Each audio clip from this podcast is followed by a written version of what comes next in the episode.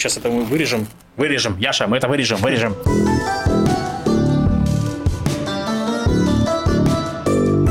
Шалом! Вы слушаете спецвыпуск подкаста «Что там у евреев», посвященным предстоящим выборам в Кнессет 1 ноября. Меня зовут Макс Сотников, еще тут Лев Гальдорт, и у нас в гостях снова э, политический обозреватель и бывший дипломат Михаил Пельверт.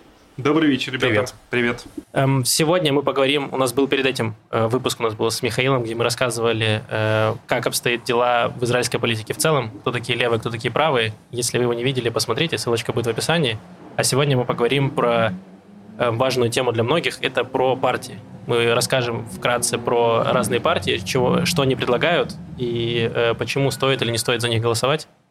Вот. И давайте мы так начнем по чуть-чуть э, от партии, начнем от маленьких, от маленьких к большим. У нас есть сейчас э, электоральный барьер. Это вот нужно набрать 4 мандата из 60, чтобы пройти в Кнессет. И у нас из есть... 420 в смысле? Да, из 120. Да. 50 это уже коалиция. Эм, да, из 120 нужно брать хотя бы 4, чтобы, собственно, попасть в парламент. И у нас вот сейчас есть одна партия, которая стоит на грани э, прохода. Это партия «Еврейский дом», где сейчас э, лидер этой партии Алиет Шакет – это действующий министр внутренних дел. Да. да. Не, на самом деле у нас есть еще несколько партий, которые колеблются около избирательного э, барьера. Он mm-hmm. у нас составляет 3.25. Кстати, он, э, он все время растет. Он никогда практически не уменьшался. Когда это был 1%, сегодня это 3.25.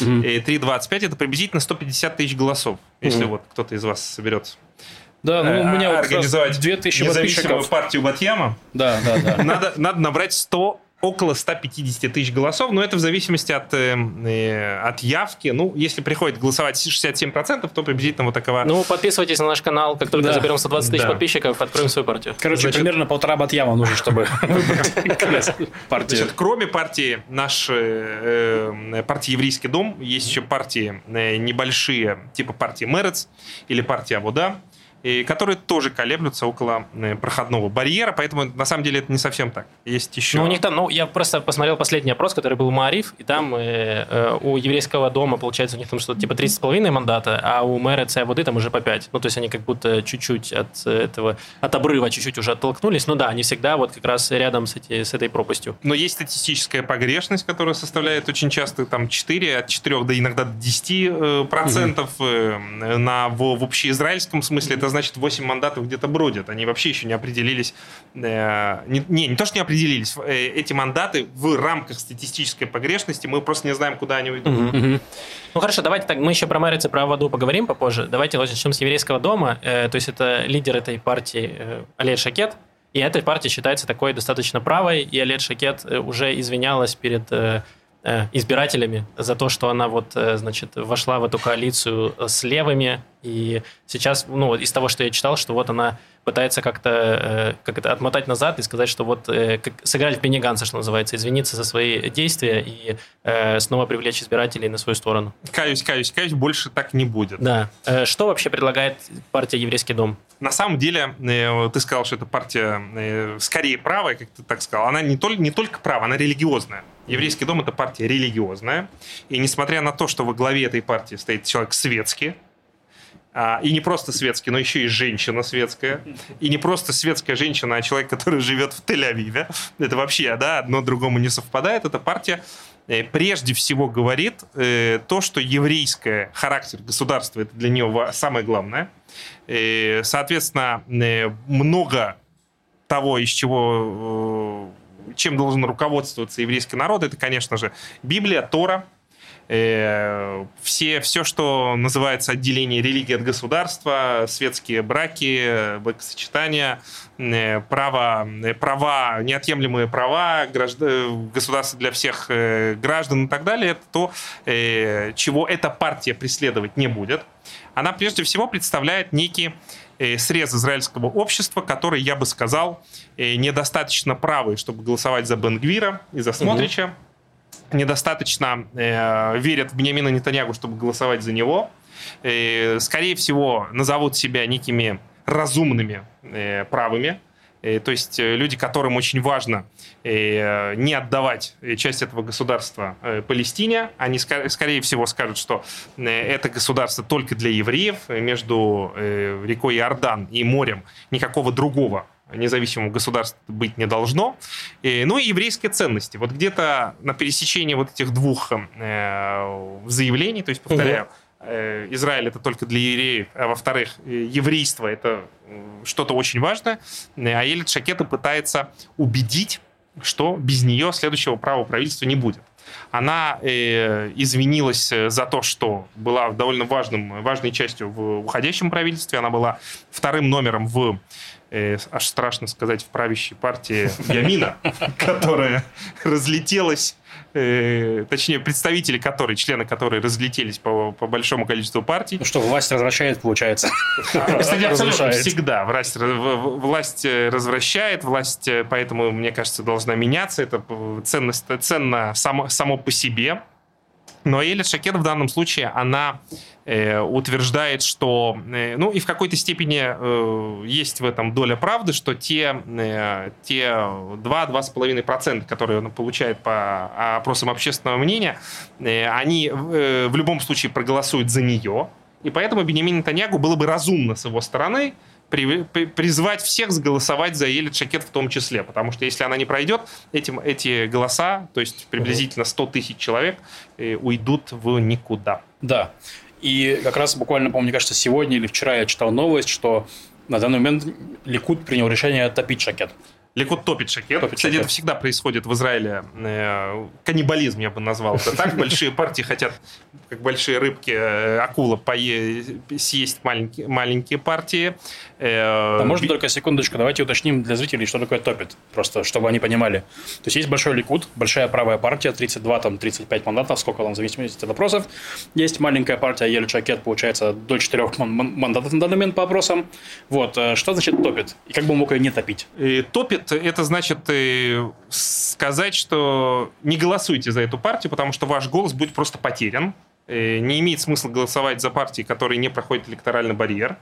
Э, и поэтому лучше отдать голос большой партии, которая, скорее всего, будет, получит первую возможность формировать коалицию. Здесь надо объяснить, что в Израиле это устроено так. Вот когда заканчиваются выборы, президент смотрит на, э, на результаты, э, смотрит, какая партия получила больше всего голосов, и, скорее всего, именно человеку, который стоит во главе самой большой партии, э, даст возможность первым сформировать коалицию. Поэтому, знаете, здесь размер имеет значение. Да, да. Закрывая вопрос по партии «Еврейский дом», еще нужно сказать, что Олег Шакет ведет политику такую антимиграционную, то есть она очень много противилась там, въезду украинских беженцев и делала все возможное, чтобы ограничить их въезд, и в целом она вот очень, это ее одна из важных таких топиков, это как раз вот э, выселить, собственно, там, африканских беженцев и всех, кто не имеет права на э, гражданство, условно говоря, или проживание Здесь, или кстати, работа в Израиле. Макс, очень важно отметить, что у нас вообще все эти выборы, предыдущие тоже, но эти в особенности устроены более не менее как эм, футбольный матч. То есть у нас есть футбольные команды, э, Главное в этих футбольных командах это э, первое лицо, э, капитан. И капитан в данном случае Аилет Шакет. Мало кто сегодня вспомнит, кто второе место. Угу. Рафи Перец. Э, ушел? Нет, нет, он ушел? Перес давно уже ушел. Это хорошо. Э, второй, э, второй в партии Шакет мэр небольшого религиозного, я бы сказал так, городка, Геват Шмуэль, недалеко от Геватайма и Рамадгана. То есть в любом случае эта партия рассчитывает на религиозных, на людей, то, что называется вязаные кипы, которые, с одной стороны, разочаровались в Нетаньягу, с другой стороны, у них нету иного скажем так, э, а, правого адреса, за Смотрича и за Бенгвира голосовать они не могут. И поэтому это некая такая золотая середина. И проблема э, у Аэль Шакет в том, что она уже очень много Э, раз э, сделала ровно наоборот, чем обещала. Она обещала не сидеть э, с Яиром Лапидом, не делать из него премьер-министра и так далее. Поэтому люди, которые разочаровались в ней, они будут делать какой-то выбор от противного. Mm-hmm. То есть вообще в, в этих выборах, мне кажется, очень многие будут голосовать не за, а против. Mm-hmm. Ну и надо помнить, что 35% вообще не пойдет, скорее всего, на выборы. Да, давайте тогда перейдем к следующей партии. Э, давайте поговорим про э, разъединившийся арабский список.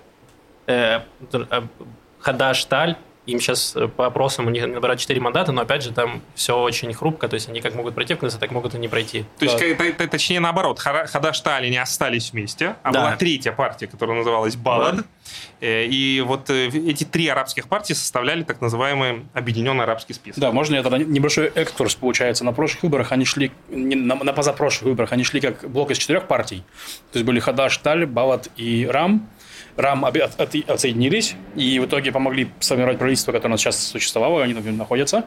Вот. И в этот раз было очень интересно, как отсоединилась Балат, потому что Балат отсоединилась в последний день, последний момент, причем они вроде договорились, на каких условиях они э, остаются вместе, и Балат выставил еще условия, они такие, нет, ну это уже перебор, и распались, получается. Ну, и, во-первых, там и напряженность была не только в последний день, но и в последние месяцы. Угу. И внутри этой большой партии Объединенный Арабский список были люди, которые более прагматичные, э, типа Уды, Ахмада Тиби, э, люди гораздо менее прагматичные, ну, как э, вот глава партии Балат, угу. Абушхады. Они, их можно назвать, в принципе, самыми ну, светскими палестинскими националистами. Можно угу. их назвать так. То есть угу. они люди, которые утверждают, что Израиль должен быть государством всех его граждан, то есть никакого еврейского, еврейской составляющей по э, Конституции это государство иметь не должно. Э, оно э, настаивает на том, э, чтобы э, в Израиль было предоставлено право на возвращение всем арабам, Э, палестинцам и их потомкам, которые были отсюда, ну, то, что они называют изгнаны в 48 mm-hmm. году во время mm-hmm. войны за независимость. И в-третьих, они утверждают, что э, вот эта дискриминация, которой, э, преслед... которой подвержены э, израильские арабы и палестинцы, э, в результате должно закончиться решением два государства для двух народов. То есть они будут говорить о том, что, с одной стороны, еврейского государства быть не должно, но палестинское должно быть.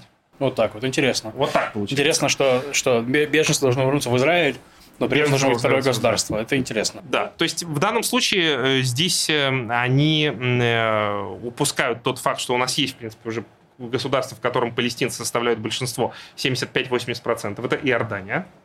Э, во-вторых, они э, ну вот совсем не обращают внимания на то, что не только Израиль виноват в том, что э, двух государств для двух народов не случилось. В этом как минимум в той же степени виноваты и палестинцы.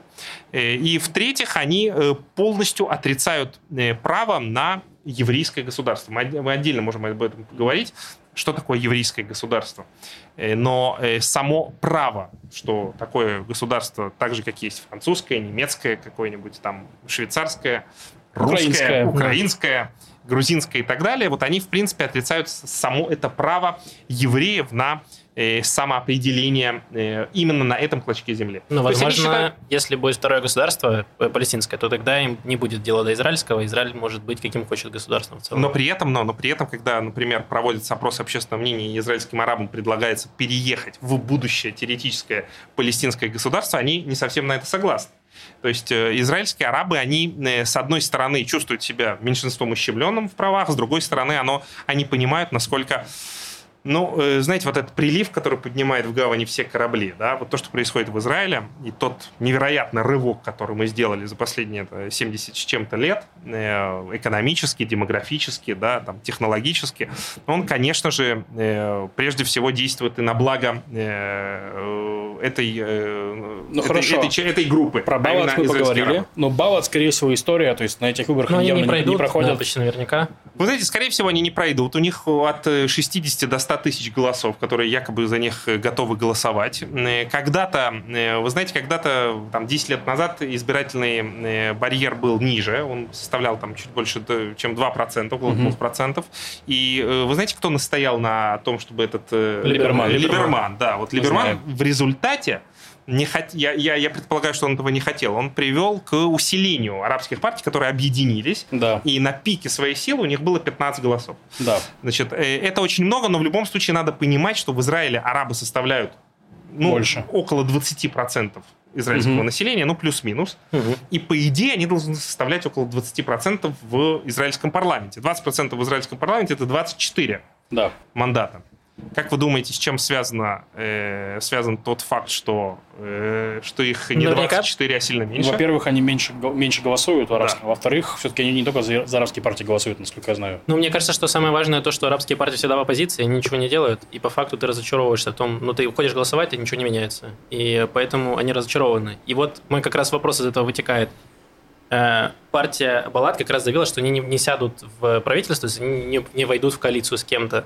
В то время как Хадаш и Таль, вроде как, насколько я помню, они не исключали того, что, возможно, они сказали, что Нетаньягу – это большее зло, чем э, коалиция с Лапидом.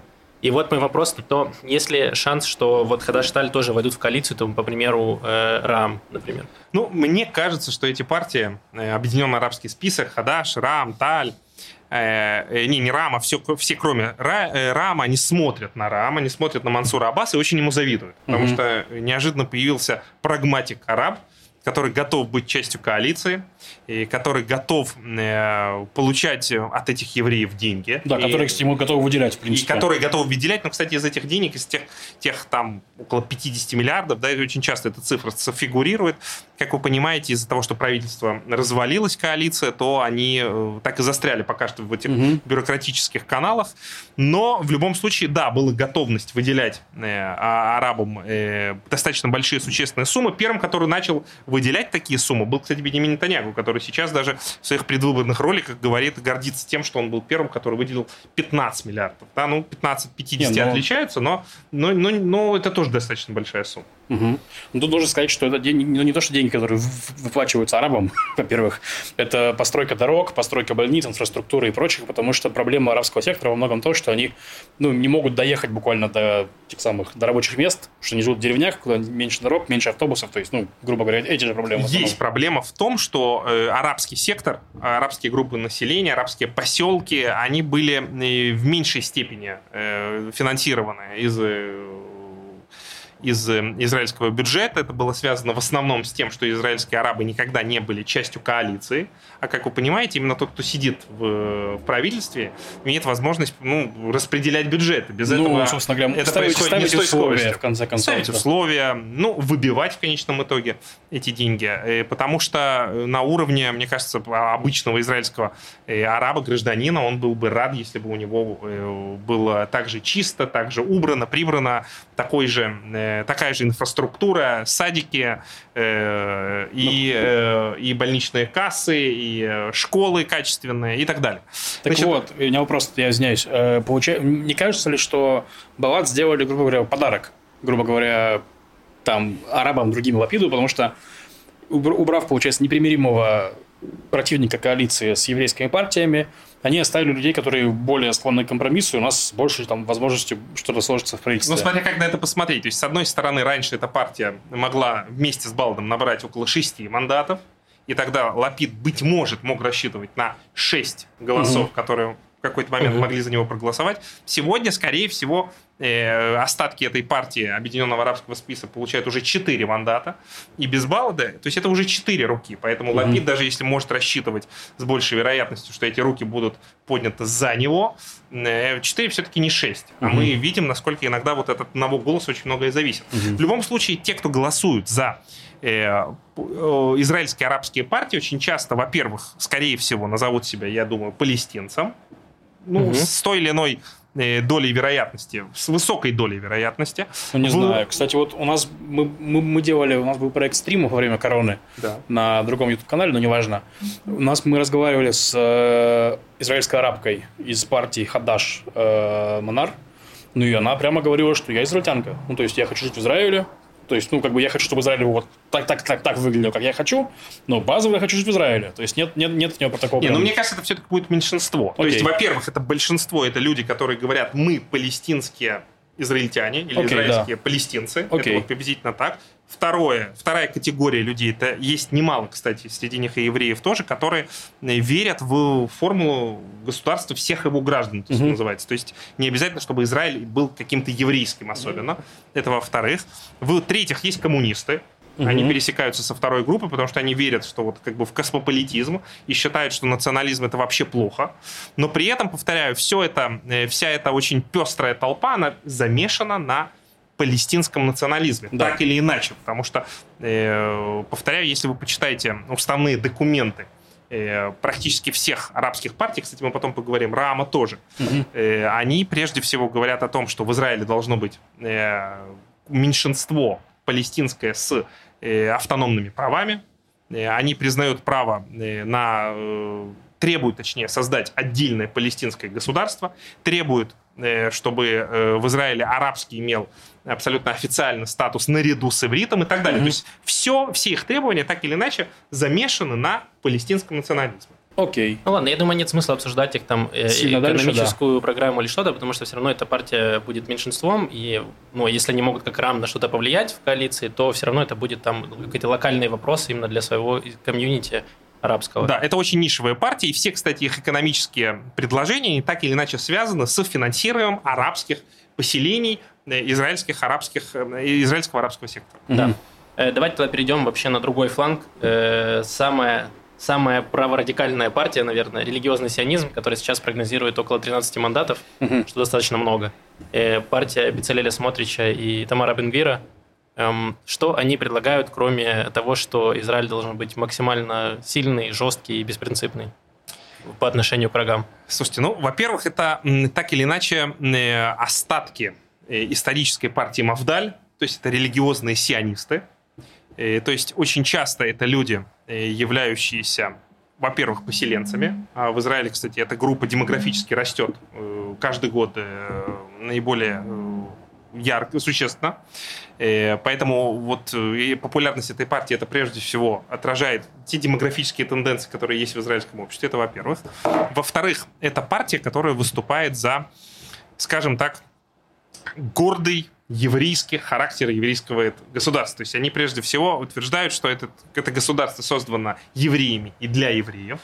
Э, они видят, эм, соответственно, в палестинцах главную угрозу Э, они не признают право э, на палестинцев на создание отдельного государства, а скорее видят э, некое, скажем так, будущее единое образование, в котором палестинцев рано или поздно будет какое-то, какие-то политические права, но в любом случае не право на создание отдельного государства. У меня вопрос. Не смущает ли избирателей религиозного сионизма какие-то высказывания российские довольно Итамара Бенгвира? который, ну, такой очень провокационный политик, и который очень много дает таких очень громких провокационных заявлений, Э, не смущает ли это, собственно, людей, которые голосуют за это? Что нет них смущает. Бенгвир там набирает больше, чем смотришь по опросам. Э, Бенгвир, Бенгвир, кстати, э, набирает очень много голосов. И я думаю, что он, кстати, будет сюрпризом. Мне кажется, он получит даже больше, чем его, чем его обещают, там, mm-hmm. обещают опросы общественного мнения. Это связано с тем, что он воспринимается в Израиле как очень искренний политик. Кстати, знаете, это сегодня стали ценить. Вот человек, который, который говорит то, что думает. Он а... фашист, но честный фашист. Он, э, он э, вы понимаете, да, он, э, он говорит, что, во-первых, все проблемы у нас э, от э, арабов, и поэтому невозможно э, продолжать и делать ему уступки. Ни к чему исторически они не привели, это во-первых. Во-вторых, он э, э строит э, свой образ, прежде всего, на образе врага. Кстати, это, это, это всегда наиболее удобная э, позиция, когда ты хочешь сплотить вокруг себя какую-то группу населения, тебе надо придумать, против кого ты дружишь. Да? Ну, вот э, невозможно себе представить и Тамара Бенгвира без палестинцев. То есть, как только вы вспоминаете Тамара Бенгвира, обязательно вы помните, что есть палестинцы. Без них он бы не был таки, такой яркой фигурой. Он э, известен в том числе тем, что у него дом в течение долгого времени висела фотография Баруха Гольштейна, человека, который расстрелял несколько десятков палестинцев в, э, в начале 90-х годов. Э, Террорист. Террорист. Да. Человек, значит, у Баруха Гольштейна, точнее, у Бенгвира висела и фотография Мейра Каана, человека, который создал движение КАХ, э, которое открыто призывало к трансферу арабов из Израиля. Бенгвир mm-hmm. с тех пор от этого отказался. Он э, из э, месяца в месяц становится все более степенным и более таким умеренным государственным мужем. Он в последние дни даже заявил несколько раз, что арабы как таковые ему не мешают, ему мешают арабы, выступающие против еврейского mm-hmm. государства. Поэтому он понимает, что ему надо смещаться немного более в центр, чтобы не отпугнуть большое количество людей, для которых, с одной стороны, правые ценности важны, mm-hmm. а с другой стороны, их пугает вот этот образ э, какого-то такого отпетого э, человека, бегающего с э, пистолетом. Вы же видите, сколько, сколько раз он за последние несколько дней доставал его свой пистолет да, из кобуры. Глеб Бенгвир очень известен тем, что он приходит в, грубо говоря, в место, где есть конфликт с палестинцами, например, в район Шейх-Джарах, он же Шива Насадик в Иерусалиме, там ставят свой стол, свою какую-то приемную депутата, приходят палестинцы, которым это вообще не нравится, которые считают, что это их территория, начинаются разборки, начинаются крики, достает, достает ствол, и вот это все вот это идет в прессу, и люди такие, ну и часть людей такие, вот наш мальчик, наш смельчак, а другие такие, да ё-моё, господи, вот, примерно так. Слушайте, а ну... меня одного напрягает то, что вот в Израиле оказывается огромное число людей, которые готовы поддерживать вот Бенгвира, его там, не знаю, там фашистские лозунги отчасти, и вот его такой радикализм. Меня просто это немножко пугает, что вот есть большое количество людей, которые такие, да, давайте, типа, жестко, значит, э, стрелять, убивать, типа, вас, ну, типа, чтобы, так сказать, обезопасить, чтобы у нас было безопасно, давайте убьем всех врагов. Э, это, вот. Макс, мне кажется, это не только в Израиле. Э, достаточно расхожее мнение, не лишенное основания, что ответом на силу может быть только сила. То есть, если вы считаете, что палестинцы, э, да, занимаются террором, а это на самом деле так и mm-hmm. есть э, часто, если вы считаете, что у исторические уступки ни к чему хорошему не привели. Мы видим, как, в принципе, э, по разным причинам, но соглашения Осло не работают, и они не привели к тому результату, к которому должны были привести, а именно два государства для двух народов, то вы э, в конечном итоге приходите к выводу, что вам нужен э, такой же условный еврейский верзила да, с дубинкой, который э, даст отпор э, вот этим палестинским террористам, националистам, маргиналам. А кто это будет делать, если не Бенгвир? То есть он придумал себе некий образ простого человека, который защищает права угнетенного еврейского большинства. Это вот некий образ.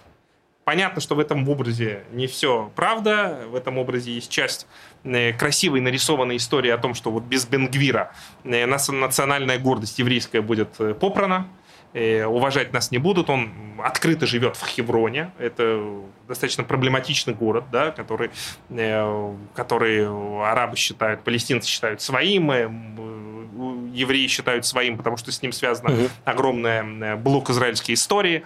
И, соответственно, Бен-Гвир э, это, э, кстати, я сейчас скажу такое, такую фразу, он политик э, мефистофельского такого масштаба, знаете, как, э, как, э, как говорилось, что э, я та сила, которая вечно э, хочет зла, но делает добро. То есть очень многие... И какое же добро он сделал так? Поясняю для очень многих, для очень многих Бенгвир, хотя они не согласны с его методами, хотя они не согласны, не будут согласны с теми, очень часто с теми крайними позициями, которые э, он, эм, э, он э, озвучивает, они говорят, что прежде всего, вот когда у вас есть в классе человек, который плохо себя ведет, да, там, например, отпетый какой-то вот хулиган, его надо прежде всего отшлепать, да, а потом его воспитывать. Невозможно воспитывать человека, который, ну, вот не хочет жить по цивилизованным правилам этого общества. Вот угу. Бенгвир говорит, что мы пока прежде всего должны показать э, палестинскому меньшинству, э, что мы являемся хозяевами в нашей стране.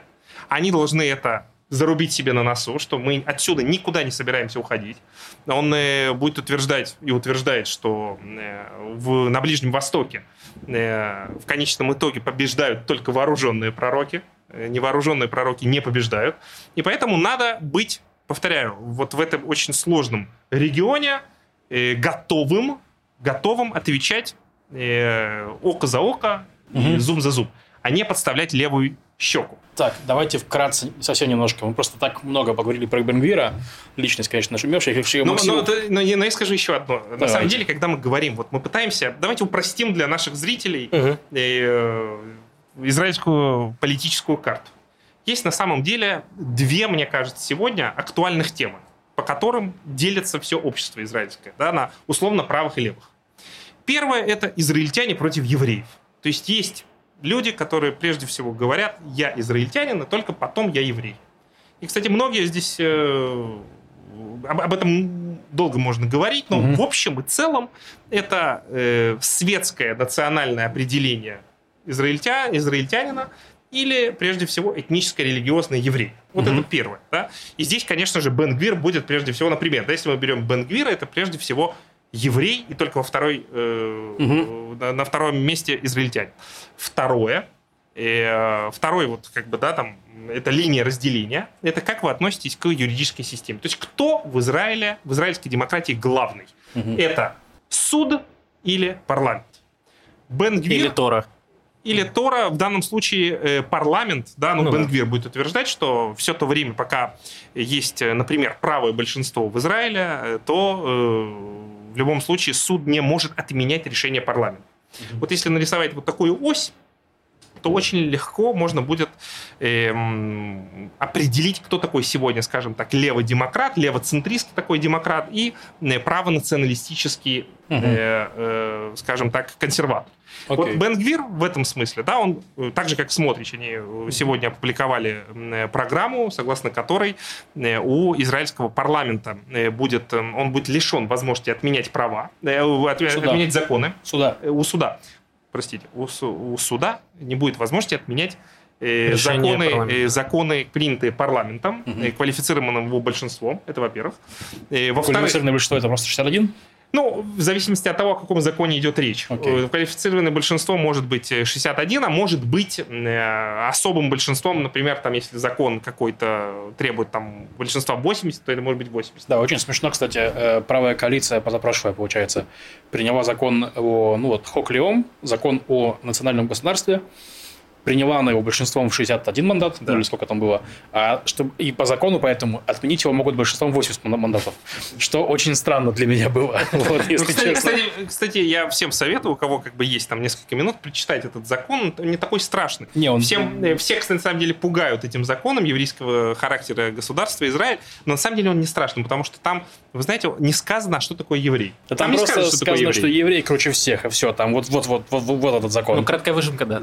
Да. Ну, не, ну там сказано то, что Израиль является еврейским государством, но там нет определения, а что же имеется в виду, да, когда и... мы говорим евреи. Да, про Израиль тоже, про государство тоже непонятно, границы не определены, непонятно, что вообще происходит. Да, да. Сложно. Но, но, но в любом случае, вот мы посвятили Бенгвиру немало времени, но, да. э, скажем так, э, э, для, для многих людей его позиция, как это ни странно, является достаточно близкой. Э, и, повторяю, мне кажется, что он будет сюрпризом ну, для кого-то со знаком плюс, для кого-то со знаком минус на ближайших выборах. У меня последний вопрос только по этой партии. Предлагают ли они что-то экономически, кроме, там, не знаю, финансирования поселений? Практически ничего, что они не делают упор вообще на э, своей экономической программе. Прежде всего, они делают упор на праве еврейского народа mm-hmm. на самоопределение в любой точке исторической Эрец Исраэль. А это mm-hmm. означает, что э, поселения, поселения, да, поселения должны иметь э, ровно такие же бюджетные дотации, как и любой другой э, израильский, скажем так, э, израильские, э, израильские города или израильские, израильские поселения.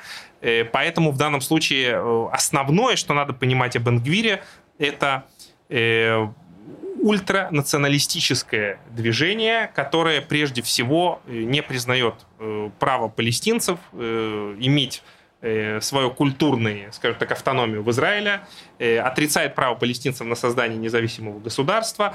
И в конечном итоге, это, кстати, очень важно, оно, это движение требует, чтобы Тора имела, скажем так, большое значение в еврейском государстве mm-hmm. и да, я была еще... выставлена на показ как наше самое главное достояние. То да. есть, согласно Торе, определялись э, в том числе и законы. Хотел Максиму еще секунду ответить про не пугает ли меня, что куча людей идут за Бенгвиром. Хотел сказать, что просто мы живем с тобой в Тель-Авиве все-таки. И лично у меня нет ни одного знакомого, который погиб, погиб, погиб бы или пострадал бы в теракте. Ни одного. У меня есть знакомые, которые кинули камень в машину в Иерусалиме. Все. Кончились. Э, на поселениях, где, где их живет их электорат, э, я думаю, что у всех есть через одно хотя бы руководителя человек, который погиб или который пострадал. Вот. А ты как, как украинец знаешь, что типа кровь э, ужесточает сердца, скажем так, и толерантности меньше становится у тебя, грубо говоря. Вот. Это тоже влияет очень сильно, мне кажется. Вот. Не, это, конечно, тоже очень сильно влияет, и поэтому вообще отношение к Бенгвиру или вообще к правым партиям будет зависеть от того, как вы, э, э, скажем так, какую мораль вы используете в жизни. Мораль, ну, скажем так, христианскую, подставлять левую щеку, вторую щеку, или все-таки око за око или зуб за зуб. И здесь вот Бенгвир будет э, утверждать, что в, на Ближнем Востоке надо действовать э, только по принципу око за око, зуб за зуб. Ну, это... Да. Ладно. Кстати, который этот, этот принцип, доведенный до абсурда своего логического конца, приводит к тому, что все будут слепы. Да, и беззубые. И беззубые.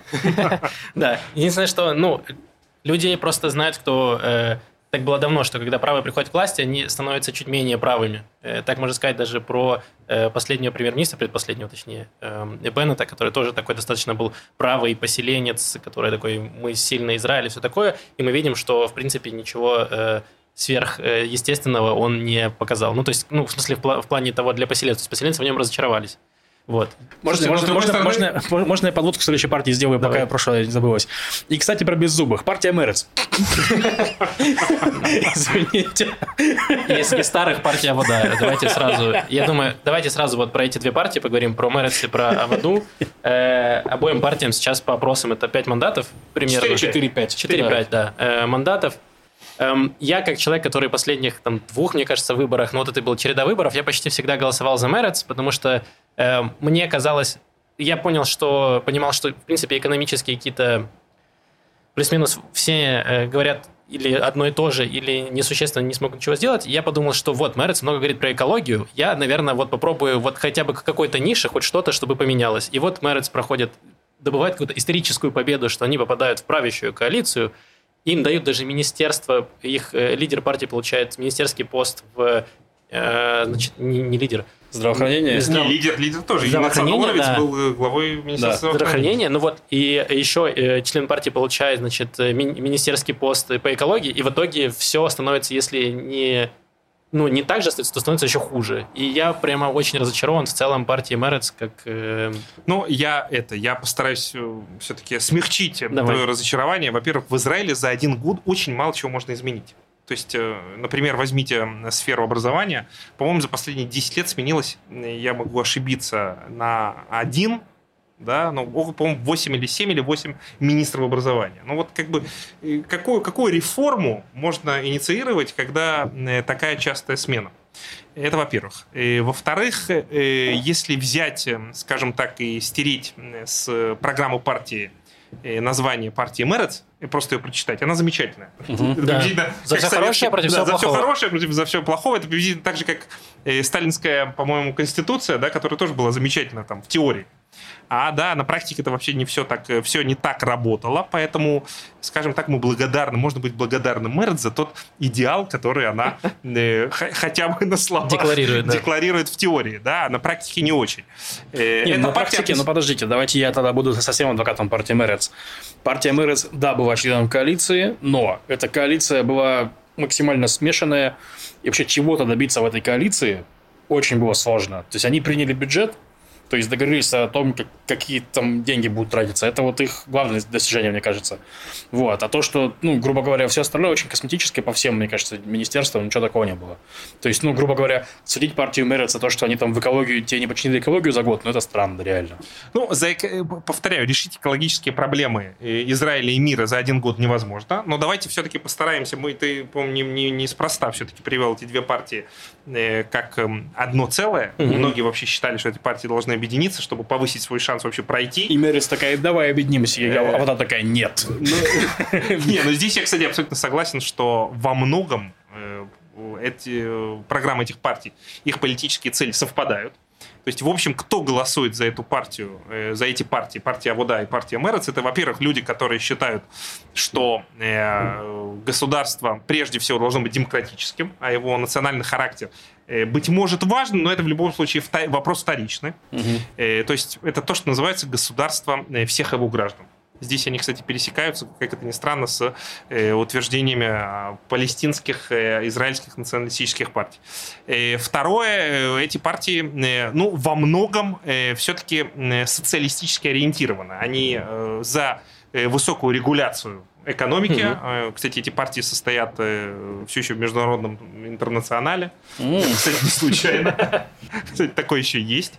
Э, и поэтому очень часто они будут выступать за регуляцию цен, они будут выступать за активное участие, повторяю, государства в Э, в, э, в экономике, за повышение пенсий, за э, социальные надбавки, пособия. И, к сожалению, очень часто это связано с сильными профсоюзами, которые являются как правило, да, как правило, профсоюз, слишком сильный профсоюз является и проблемой да, для рыночной экономики, для потому роста. что он, да, он тормозит, он тормозит. Да. Плюс, э, опять-таки, они же закон. за повышение налогов для богатых, то есть, ну, грубо говоря... Повышение налогов. Повышение. Обычно эти, да. эти, эти партии выступают за повышение налогов. В-третьих, э, они э, прежде всего будут утверждать, что чего нам не хватает для счастья, это, конечно же, мирного процесса с палестинцами, что именно вот э, именно одна из основных проблем израильского общества в этом, э, и в том числе и в оккупации. Э, они будут именно вот так называть то, что сегодня происходит на территориях,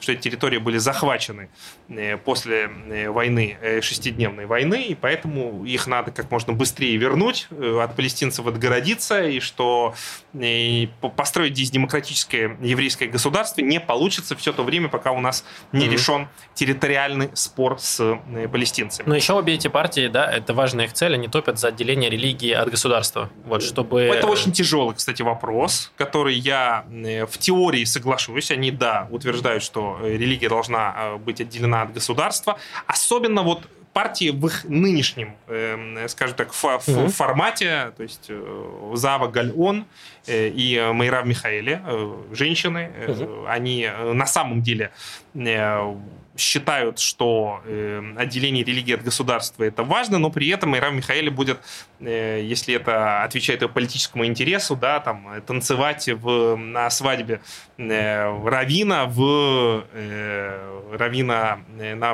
она, она была на свадьбе внучки Равина, э, как его же звали? Рава Коневского? Э, нет, не Коневского. А, ну, не суть, не суть важно. Но а на следующий день сам... открывать метронит в шаббат в Хайфе. Да. Э, открывать метронит в шаббат. То есть э, там, э, там теория с практикой не, ну подождите, может расходиться. Подождите, при чем здесь это? Ну, в смысле, я был на религиозной свадьбе, да. но я тоже выступаю за отделение религии от государства.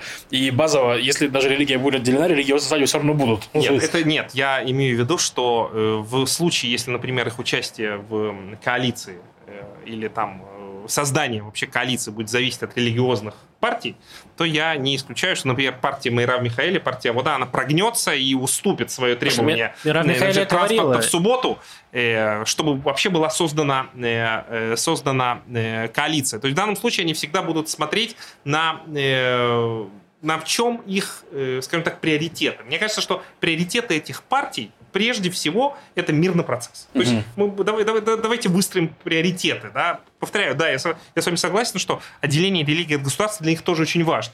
Но оно в приоритете, ну, скажем так, вторичном. Окей. Okay. В общем, я читал заявление Мира Михаэли, и она в интервью в одном сказала, что да, если они, им удастся заполучить в коалицию религиозные партии, то они готовы на сохранение статуса кво mm-hmm. текущего да. с религиозными.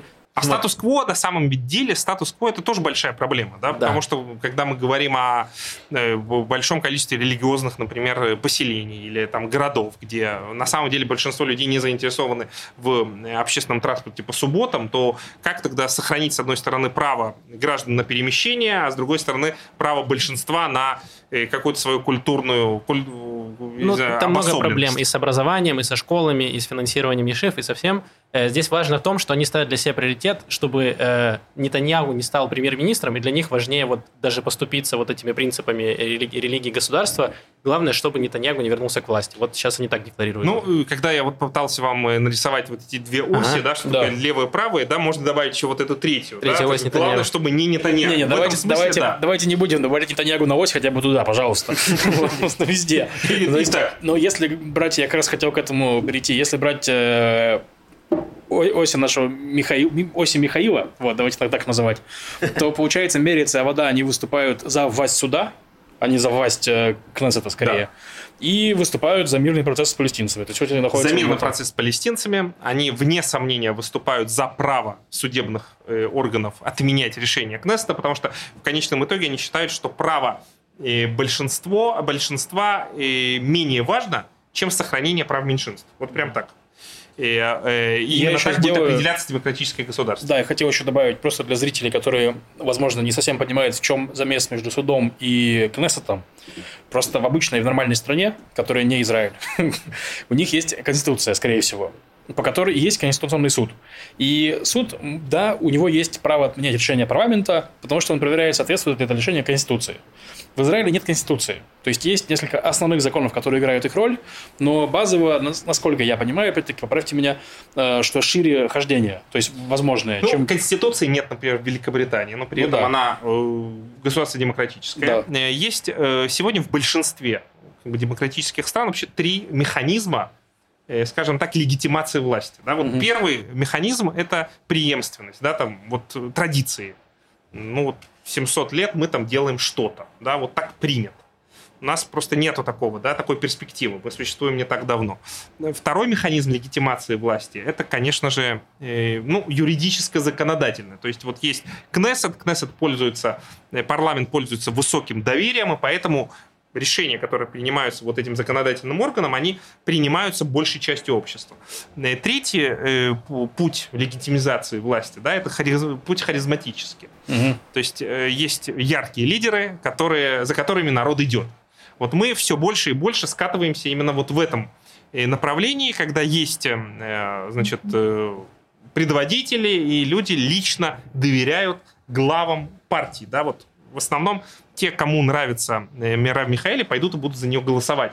И они, повторяю, не будут смотреть на то, кто стоит угу. на втором месте. Даже, я думаю, затрудняться э, а, ответить на этот вопрос. И то же самое происходит с Бенгвиром, то же самое происходит вот э, с э, партиями, о которых мы сейчас будем говорить, да, там Ликуда, Ешатид и так далее. Но в любом случае э, это все отражается на очень низком доверии израильского избирателя к институтам. А это проблема. Да, это проблема. Так, сейчас, во-первых, ремарка, что очень медленно идем. Э, не знаю, насколько нужно быстро идти, но, возможно, просто полтора часа где-то у нас будет подкаст. Ну, где-то так, да, давай. Что? Ну, давайте мы можем ускориться. Ну, ну можем немножко ускориться. Mm-hmm. Не хотелось бы на Ликуде и Ештибе ускоряться совершенно. Да. А то у нас, давайте ускоримся как минимум на... Ну, мы сейчас религиозные вместе На религиозных ускоримся. Давайте. Да. давайте. У, у религиозных партий у нас есть, на самом деле, два направления. У нас есть партия ШАС и партия э, э, Агудат Исраэль э, и э, Ядута Тора. Ну, условно, сефарды, условно, Ашкеназ. И все они прежде всего выступают за э, то, чтобы законы Израиля были в полном соответствии с законами Торы. И вот кто, прежде всего, повторяю, верит в еврейский характер государства, а когда я говорю еврейский, в данном случае все очень просто. Еврейство – это религия, они э, не э, считают, что еврейство это национальность, а прежде всего религия. Это вера в Бога, поэтому э, ничего более важного э, быть не может. Подожди секундочку, я вот читал Горд Ван, это еще буквально интервью Моша Гафни, который сейчас во главе получает, да, во главе партии. Да, вот именно на его свадьбе танцевала Майра Михаэля, а, да. на внучке Моши Гафни. Вот да, у меня да, точно. Один. Вот. Партия Рутура, лидер, он говорил, что его партия не упоротая, в том плане, что они не выступают за государство Галахи. То есть, что они, да, конечно, за религию, за религию, но государство Галахи – это не их цель. Потому что Смотрич из партии Бена Гвира, он говорит, что нужно сделать государство Галахи. Государство Галахи – это, ну, как, как законы шариат, только еврейские. То есть, Слушайте, ну, ну тут, говоря... тут, тут это большой вопрос, что такое государство Галахи. Okay. Да, и в тот момент, когда они будут, например, большинством, и то а, как ну они, что, что именно они потребуют, я уже не знаю. Да? Там, например, вот я вчера там ездил в Иерусалиме, огромное количество районов, которые закрыты, просто туда невозможно заехать. То есть, когда э, их будет абсолютное большинство, да, приблизительно и так будет выглядеть и весь Израиль. Угу. Поэтому здесь, э, я думаю, что демография является очень важным моментом. Э, если вы, повторяю, верите в, прежде всего в завет и в законы Торы, да, и в то, что именно Богом нам дана эта земля, и мы должны соответствовать э, вот этим еврейским религиозным канонам, то вы будете, скорее всего, голосовать за одну из этих партий, или э, сефардскую, или ашкеназскую. Да, хотел сказать, что через 50 лет, э, грубо говоря, в Иерусалиме сейчас есть районы, которые закрыты. Вот то же самое будет в Тель-Авиве. Только там, получается, закрытый район, и там все такие геи, радужные, ходят, как, как сейчас. Ездят на автобусах, да. да ну, кто-то, кто на самом деле скажет, что Тель-Авив... И, это и есть сейчас и, такой закон. Что, что, не, что Тель-Авив это просто как бы отдельное такое религиозное течение, которое тоже... У него, у него тоже есть свои пророки, свои законы, свои как бы... Своя два государства для двух народов еврейских, э, да. Отделимся, да, тут, То есть, когда мы говорим вообще два государства для двух народов, мы имеем в виду прежде всего Израиль, да, то есть мы имеем в виду израильтян и евреев. То есть здесь, опять-таки, по моей оси, да, которую я предложил, это вот э, прежде всего это евреи, а не израильтяне, а во-вторых, кстати, что это интересно, э, эти партии, они достаточно гибкие в своем отношении к палестинскому вопросу, угу. и партия ШАС, и партия Ядута Тора, она в тех или иных обстоятельствах может проголосовать за создание палестинского государства, а это для них не является какой-то такой непреодолимым Э, не как бы там Божьим заветом. Э, в свое время даже э, глава, духовный лидер партии ШАС Авади Юсеф сказал, что он в соответствии с законами Торы можно поступиться клочком земли ради мира. И mm. сегодня очень многие mm-hmm. религиозные будут всегда вот цитировать и ссылаться на этого большого авторитета в сфере Торы. У меня есть только один вопрос про эти партии, который, наверное, всех волнует. Может, могут ли эти партии э, кинуть Бенемина Нетаньягу и уйти в коалицию к левым? Чисто теоретически могут, если левые готовы будут их взять. Я mm-hmm. предполагаю, что если от этого будет зависеть если возможность перейти к власти, то они готовы будут им предложить практически все. И кинуть они могут, хотя на э, на, значит, на публику, они говорят, что этого ни в коем случае не произойдет. Э, в, э, в какой-то степени сегодня, понимаете, сегодня Э, верить политику перед выборами, да, вот я, я, я не помню, Черчилль это говорил, или Бисмарк, что это вот как эм, э, нельзя верить э, во время войны, больше всего врут, да, там во время войны и после... Мне кажется, это Джейсон Сентхэм. После охоты а. и так далее, да. Здесь в данном случае практически все, что они сегодня говорят, это попытка дружить против. То есть угу. они, например, религиозным партиям, они обязательно должны Э, им обязательно нужны светские партии, да, там, например, партия НДИ или партия, э, партия АВОДа, чтобы говорить, вот, вот именно против таких мы будем дружить, а если вы за нас голосовать не будете, вот такие придут к власти и заберут у вас э, пособия на детей, какие-то пособия, которые им выдается из-за относительно низкого уровня жизни. Кстати, и вы все станете геями, да, мы знаем все эти, все эти да. слова. Да. Еще вот есть такой такой факт, да, что, просто прошу прощения, немножко э, ворвусь, что вот нет ни одного человека в Израиле, который выбирал бы проголосовать ему за партию НДИ или за партию ШАС. Вот нет ни одного человека. Про НДИ мы сейчас поговорим, получается. И поэтому, когда Либерман из НДИ говорит, что я кастрирую каждого религиозного. Там, ну, такого не говорит, конечно, я пошутил. Ну, извините, если что. Вот, такого не говорил. Но он говорит какую-нибудь жесткую штуку, там, мы отберем у религиозных там все деньги, которые у них есть, и взамен они получат учебник по математике. Вот он что такое говорит, про это пишут все газеты. Либерман такой, зашибись, я попал в газеты, получается, да? И никак это не повлияло, то есть никто от него не отвернулся, хотя это достаточно экстремистское заявление, так? И, с другой стороны, Дери, который говорит, мол, да мы этих русских вонючих, мы у них тоже отнимем корзину абсорбции, последнее, что у них есть вообще. И, вот, и они вообще не евреи. И например. они не евреи, да, они вообще не наши мальчики. И тоже, опять-таки, звучит грубо, все, все высказываются, попадают в прессу, никак не влияет, то есть никто от него не отвернется. То есть вот поэтому все максимально вот жесткие заявления я вообще просто списывал бы перед выборами особенно. Не, ну, во-первых, во-первых, эти две э, зеркальных э, противоположности, которые которые нуждаются друг в друге. Повторяю, и Дерри, и Либерман, они в какой-то степени э, э, являются друг для друга да, объяснением своего существования. Да, там, mm-hmm. Они подтверждают, что вот да, мы имеем право на существование, мы плавно переходим в обсуждение НДИ. партии НДИ. Да, давайте как раз вот, да, перейдем к партии «Наш дом Израиль», она же Израиль Бейтейну, она же партия Либермана. Mm-hmm. Чтобы, потому что люди некоторые путаются, они думают, НДИ и Израиль Бейтейну – это две разные партии. Нет, Израиль Бейтейну – «Наш дом Израиль», да, да НДИ – это просто перевод э, ну, я когда только приехал, я путал Байт Игуди и Израиль Бейтейну. Вот что я могу сказать. Да, вот, поэтому, чтобы всем расставить точки над «и», это одна и та же партия, НДИ и партия Либермана, и Либерман лидер этой партии. Слушайте, прежде всего, прежде всего, да, это бессменный лидер партии, поэтому, когда мы говорим НДИ, у нас нету иного, иной ассоциации, как с лично с лично с Либерманом. Ну, кстати, я поспорю. Вот сейчас, после последних двух-трех лет, появились, очень, появились новые очень яркие... активная работа Алекса Кушнера для молодых избирателей НДИ. У них есть Алекс Кушнер. То есть, и при этом вот вопрос такой, сразу просто НДИ партия, значит, ну, сейчас мы про нее поговорим, но они, почему они задвинули Кушнера на седьмое место? Вот, вот ваша версия. Э, не, есть э, версия, э, которую озвучил Либерман, что они решили просто ничего не менять, и поэтому это ровно тот порядковый, э, значит, угу. тот, тот порядок, который был на прошлых выборах. Я понял, списки меняют те, у кого старые списки Во-вторых, во-вторых это, это, это типа неплохая такая мотивация для Алекса Кушнира работать тяжелее, чтобы седьмой номер все-таки да, таки да прошел.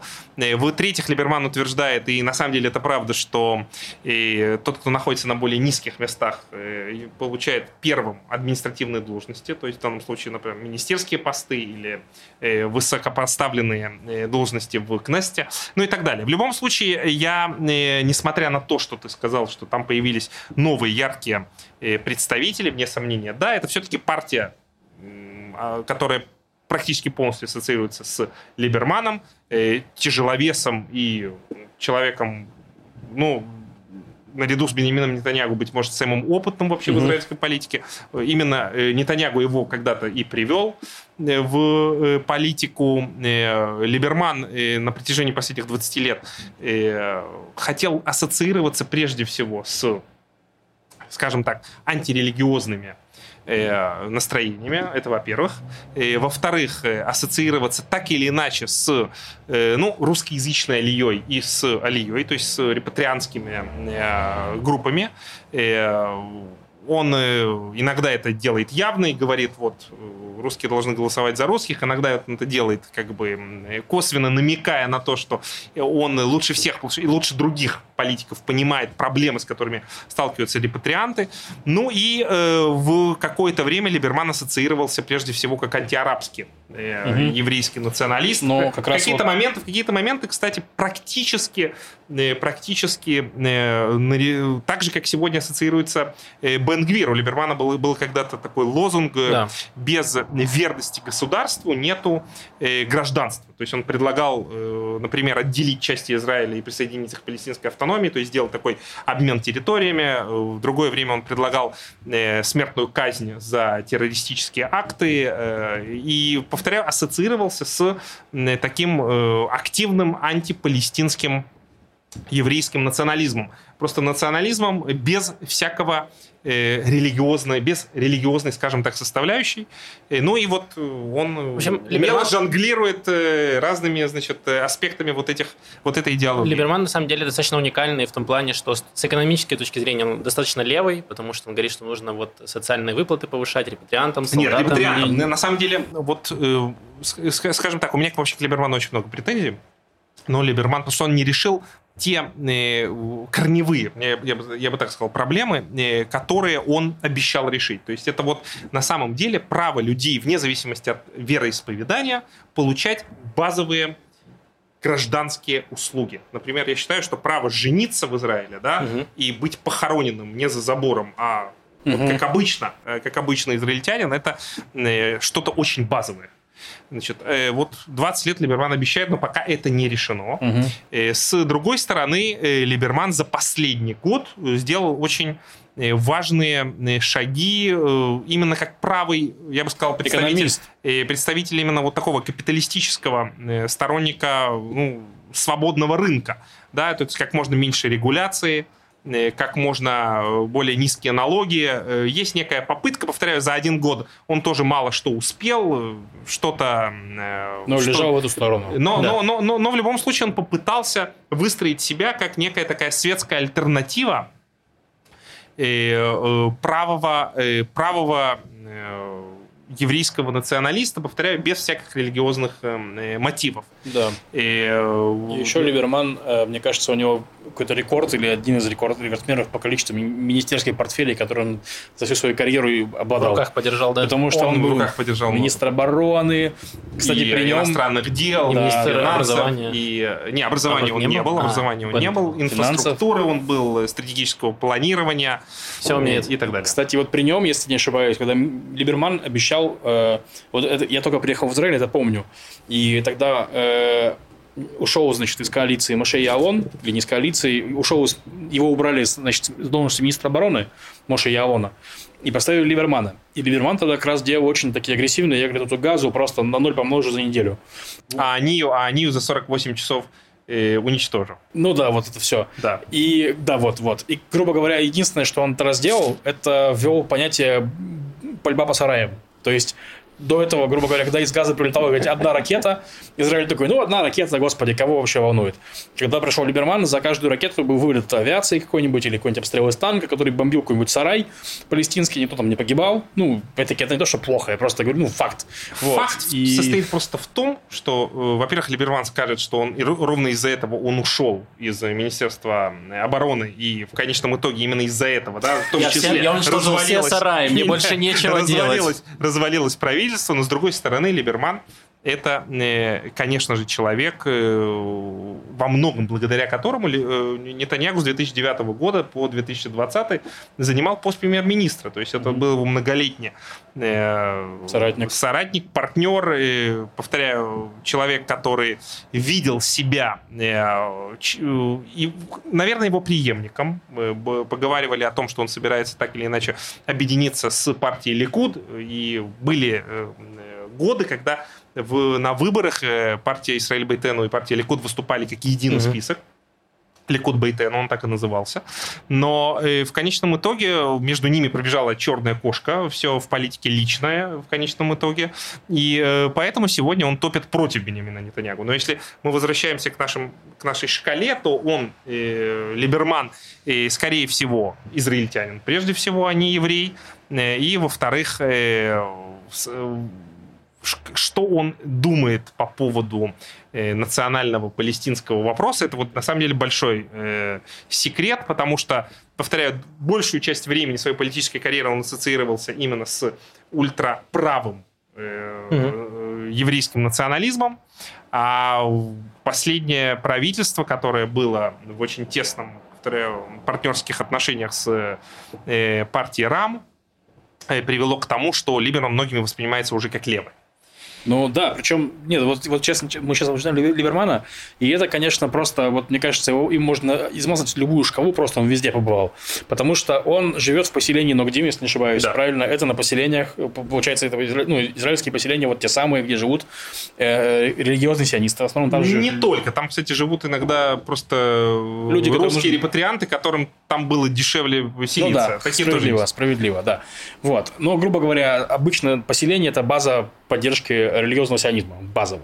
Там живет Либерман, э, при этом он сейчас, значит, больше израильтянин, он побывал там, он побывал сям, он хочет поднять пособие, но при этом он либерализует рынок. То есть я говорю, что он везде, вот он просто как... Ждем на Марсе Либермана. Э, у меня только так. есть ну, два вопроса про Либермана. Во-первых, э, как ему удается, ну, типа, не потонуть, а все время плавать вот на этой шкале, там, 5-6 мандатов, хотя в его партии было очень много скандалов, там, э, членов партии осуждали за мошенничество, за махинации, там куча судов было, и скандалы были вокруг Либермана в том числе. А с него все это как будто вот обтекает. Он просто набирает новых людей в партию, и все, и они идут дальше. Слушай, ну, во-первых, все его уголовные дела, так или иначе, большинство из них были не доказаны. Э, были люди, которые сели из партии и э, до сих пор сидят, например, бывший заместитель министра э, внутренних дел угу. Фаина Киршенбаум, человек очень близкий к Либерману. Так или иначе, Либерман занял, это мое объяснение, он занял очень конкретную нишу. Нишу человека, который представляет интересы русскоязычной алии, Поэтому костяк его избирателей это э, люди ну, скажем так, поколение наших родителей и наших угу. бабушек и дедушек, э, так или иначе, э, это слабые, я бы так сказал, финансово, да, соци социально слабые э, слои населения, которые сильно зависят от государственных дотаций, которые зависят, которые не успели накопить на пенсию, у которых очень часто нет выкупленного жилья и так далее. И это та группа населения, которая Э, ну, во-первых, верят, что это можно изменить. Э, Либерман вот за последний год, да, предпринял некие шаги Э, повысить им на, там, на 100, на 200, там, кому-то там, на 600 шекелей угу. выплаты. Для кого-то это составляет э, достаточно много.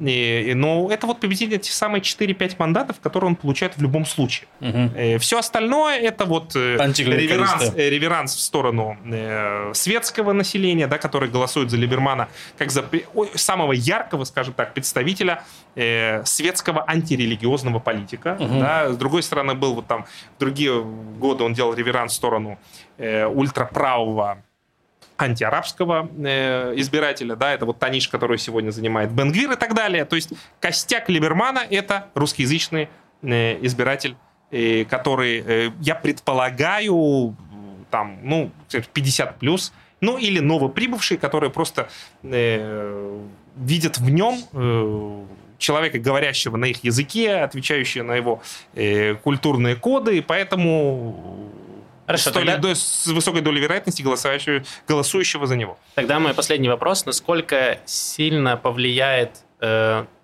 позиция Либермана по отношению к русско-украинской войне? Потому что Либерман, в общем, был замечен в симпатиях к Путину еще там до начала полномасштабного вторжения, и в целом Либерман никоим образом не высказывался э, там, в поддержку украинцев или как-то осуждал Россию. Кроме того, Либерман был, по слухам, еще очень против э, передачи э, как это, госпиталя. Э, госпиталя да, в Украину. Он говорил, что как мы не можем брать в Украину, нам нечем лечить людей внутри Израиля.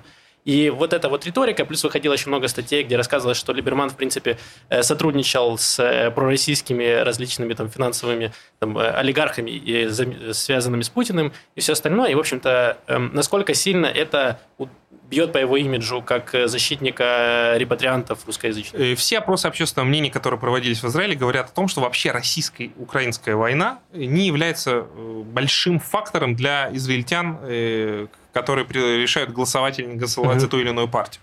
Э, тема, она для политиков токсичная, поэтому вообще большинство израильских политиков предпочитают не высказываться на эту тему.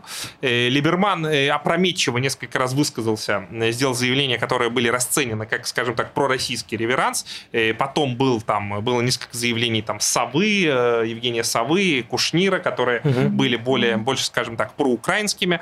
В любом случае, сегодня Либерман Э, я думаю, э, он э, предпочтет во время оставшейся до выборов эту тему максимально обходить. Он угу. будет говорить о, об экономике, будет говорить о успешном своем как бы финансизме, своем опыте в качестве министра Всего. финансов и будет говорить о том, как он пытается и дерегуляцию израильской экономики устроить.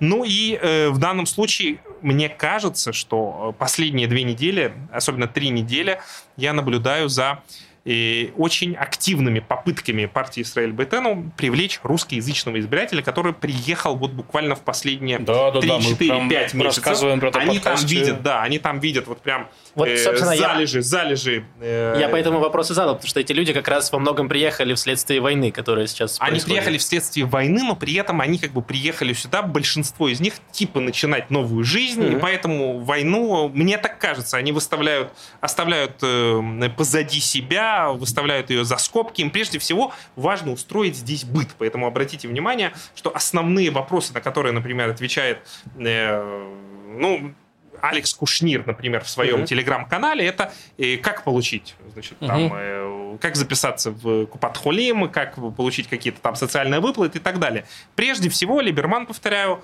хочет помочь вам, убедить вас, что он хочет помочь вам обустроить быт в Израиле. И поэтому зачем ему касаться вот этой токсичной темы э, украинская война? Кстати, я, вас, я вам хочу сказать, что в Израиле есть очень активное проукраинское меньшинство и очень неактивное, молчащее такое болото пророссийское большинство. Русскоязычное или вообще, в принципе, израильтянское? израильское? Я, я бы даже сказал, что и, израиль, и израильское, и русскоязычное. Это, кстати, достаточно парадоксально, но э, в Израиле израильтяне, например, до сих пор считают Путина э, человеком, ну, вы понимаете, ну, как это сказать? Ну, мы еще поговорим. Высшая про... лига в мировой да, вот. политике, сильная рука, человек принципов, только он, да, он может дать отпор Байдену и так ну, далее. Но, но это было до. Сейчас по опросам было там что-то порядка 70 или 80% израильтян, не русскоязычных израильтян, поддерживают Украину в этой войне. То есть, но при этом большинство, конечно, говорит, что типа нам Израилю нужно сохранять нейтралитет. Но все равно в, и в тоже и, и, и все еще есть. Э, я, по-моему, 57% людей, которые в ответ на э, то, э, на вопрос, хотели бы они, чтобы Путин был главой Израиля. О, боже. Или, да, или Байден они выбирают Путина. Господи. Э, потому что именно он ассоциируется как сильный как лидер, сильный лидер сильная рука и человек, который, повторяю, в, вот в этом очень сложном регионе может дать отпор нашим врагам. А вы, вы, вы помните шкалу, да? Но... Если вы прежде всего прежде всего, судите о политике, как он относится к палестинскому вопросу и может ли он защитить Если Путин сейчас нас. с палестинцами там с Аббасом Обжимается, да, с очень крепко. Путин с- обжимается, Путин с палестинцами. Невероятно, вот что Медведев буквально там пару дней назад заявил о Да, том, да, что да. как Израиль будет поставлять оружие э, Украине, но при этом почему-то его не смущает, что Израиль э, ну, глотает э, факт э, э, того, что Россия поставляет огромное количество оружия Ирану, а это наш Хизбалле открытый- Хамасу в том числе. э, открытый враг, э, который, э, который открыто призывает к уничтожению нашего государства. Поэтому, э, ну, суммируя, эта тема токсичная, израильские политики это поняли, и поэтому пытаются э, об этом говорить как можно меньше. Да, короче, сейчас украинцы сунут эту сильную руку Путина в сильную жопу Путина, пардон, поговорим на мнение израильтян, извините. Э, Так, это... э, э, Я устал, меня поплавило. Так, ну, Так, давай, давайте, у нас, осталось, партия. у нас осталось три партии. Yes. Э, давайте поговорим про партию Махане Мамлахти. Э, это объединение партии Кахоль Лаван Бенни Ганса и э, Новая надежда Гидона Сара. Они объединились в трансформера, которому э, предсказывают 12 мандатов, что достаточно... Ну и третье ребро – это бывший глава генштаба Гади Гади Зинкот, который А. присоединился к этой партии. Это, м, вы знаете, это партия м, тоже устроенная по принципу футбольной команды. Это партия, э, ко- которой, э, у которой нет какой-то большой истории. Это партия одного человека, который э, достаточно фотогенично выглядит, может э, смотреть э, вдаль с очень- лицом. Сурово, да. с очень, скажем так, располагающим выражением лица. Э, Бенни Ганс прежде всего рассчитывает на, э, на избирателя, э, который не может никак мечется между левыми и правыми, У нас, и он центриста. такой, у нас есть все. Вот У нас как есть все. как мы супермаркет. супермаркет. Да. На самом деле это хорошая, хорошая, очень хорошая аналогия. Это мы супермаркет. У нас можно найти и правую позицию Зеева Элькина и Гидона Сара. У нас можно пойти и найти относительно левую, в, скажем так, в государственном смысле этого слова позицию Гадия Зинкота. То есть э, мы за мирный процесс, надо отделиться от палестинцев и так далее. Бенни Ганс, который будет говорить о необходимости сохранить еврейский характер государства, но при этом учитывать э, демократические права и меньшинства и светских и так далее. То есть там вы найдете практически э, каждой, каждой твари по паре, но э, в Израиле есть немало людей, которые именно вот в этой, скажем так, вот в этом политическом супермаркете видят э, очень легитимное, разумное э, разумная, скажем так, э, э, политическая, э, разумную политическую силу. Поэтому идут и будут за них голосовать. Они сегодня получают от 10 до 12 мандатов по э, различным э, опросам общественного мнения, но э, в, э, в, в итоге надо понимать, что э, Бенни Ганс Э, Самый большой интересный вопрос – это э, будет ли он готов еще раз по- поверить О, да. Бенемину Нетаньягу. Э, Многие считают, что он именно вот то самое слабое звено, которое, да, позволит Бенемину Нетаньягу стать опять премьер-министром. Бенни Ганс, надо э, отметить, отрицает это напрочь и говорит, что ни в коем случае второй раз э, он в это не... Он уже обещал, вы уже все это э, на видели. эти грабли не наступит, но, как мы знаем, э, на грабли, на одни и те же грабли можно наступать, если они любимые. Да. Ну, в целом, можно назвать вот э, эту партию, это идеальная деталька для Тетриса, которую, которую можно вставить в любое отверстие. Абсолютно она идеально войдет, потому что как будто мне выглядит как партия компромисса. Эта партия готова на любой компромисс в плане, ну, разумный, да? То есть они готовы войти в блок с религиозными, они готовы войти в блок с левыми. Возможно, я не исключаю, что они бы готовы были войти в блок даже с Смотричем и Бенгвиром. Почему нет? Почему нет? И, Почему? ну, они будут заявлять, что нет, но при этом э, я э, с, э, с, скажем так, с вероятностью 50 на 50 допускаю, что после выборов они будут гораздо более, э, скажем так, прагматичными, чем э, Мгм. сегодня, потому что вы знаете, после выборов можно просто сказать, что, смотрите, у нас там есть две альтернативы, или Бенемин Нетаньягу премьер-министр, или у нас шестые выборы. И поэтому Нет, на, там, да. э, вот, э, в- вот в- в- в- между вот этими двумя альтернативами гораздо лучше э, создать хоть какое-то правительство. Э, При этом э, я, э, мне кажется, что со стороны Бенни Бенемина Ганса было достаточно опрометчиво э, не э, целенаправленно, да, не заниматься русскоязычной улицей. Я с самого начала считал, что э, в, в Израиле русскоязычные, они э, в принципе, э, несмотря на то, что их считают э, ультранационалистами, они нет, они, э, они именно вот то середи, та середина, тот э, центрист, который и нашим, и вашим. И поэтому э, вот именно там был большой потенциал роста для этой партии. Он мог бы просто говорить о том, что вот это, скажем так, новая э, оригинальное понимание э, еврейского национализма. Э, Израиль был создан так или иначе выходцами из э, царской империи. У нас есть на самом деле э, возможность быть вот этим мостиком между ультралевыми и ультраправыми. То есть там можно было построить красивую историю. Почему-то Бенни Ганс решил русскоязычными не заниматься. И мне кажется, это и это ну, была ладно. его ошибкой. Ну, и ладно. Еще про Бенни Ганса хотел сказать, что у Бенни Ганса очень э, жесткая ну, амбиция стать премьером, как я вижу. Потому что он про это говорит постоянно, и все говорили, что он очень был недоволен своей ролью в текущем правительстве, где он, получается, из смен на премьер-министра стал просто министром обороны. И это его прям, ну, но он должен радоваться, что после того случая он вообще в Кнессет попал. Для меня это было шоком, потому что я был уверен, что он не пройдет в Кнессет да, после он, того, как он десяточку себе, да, да, да. Ну, слушайте, во-первых, э, плохо тот генерал, э, солдат, который не хочет быть генералом, и поэтому играть вот в эту большую политику без того, что ты хочешь премьер-министром, это, этот упрек можно обратить и в сторону э, Майрав Михаэли, и в сторону Либермана, и в ну, сторону не, не, не, не, Ну, погодите, Майрав Михаэли не Кстати, говорит, что не, здесь я, я тебя... сформирую правительство, которое... Майрав Михаэли, она, может быть, об этом не говорит, но она считает, что она лучший кандидат в премьер-министр, который только может быть. Там, кстати, Конечно. это я знаю не понаслышке. Я согласен. Мирав Михайлович замечательно, я бы был рад, если бы она была премьер-министром. Но, но, шучу, ладно.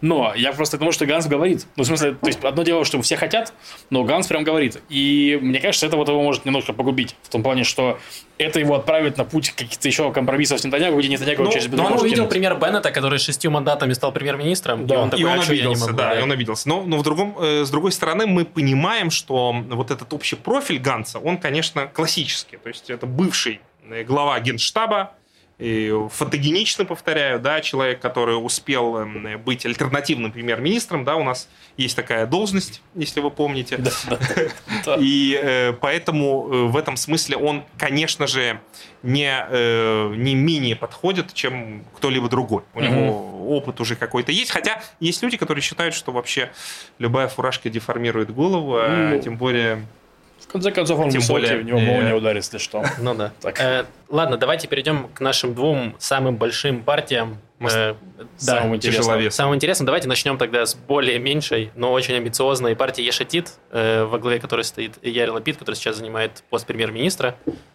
Эм, что, ну, как будто Ешатит, они достаточно последовательны в плане своей политики. То есть вот то, что они делали, не знаю, там и три года назад или обещали, и то же самое они сейчас обещают, как будто ничего не поменялось. Нет?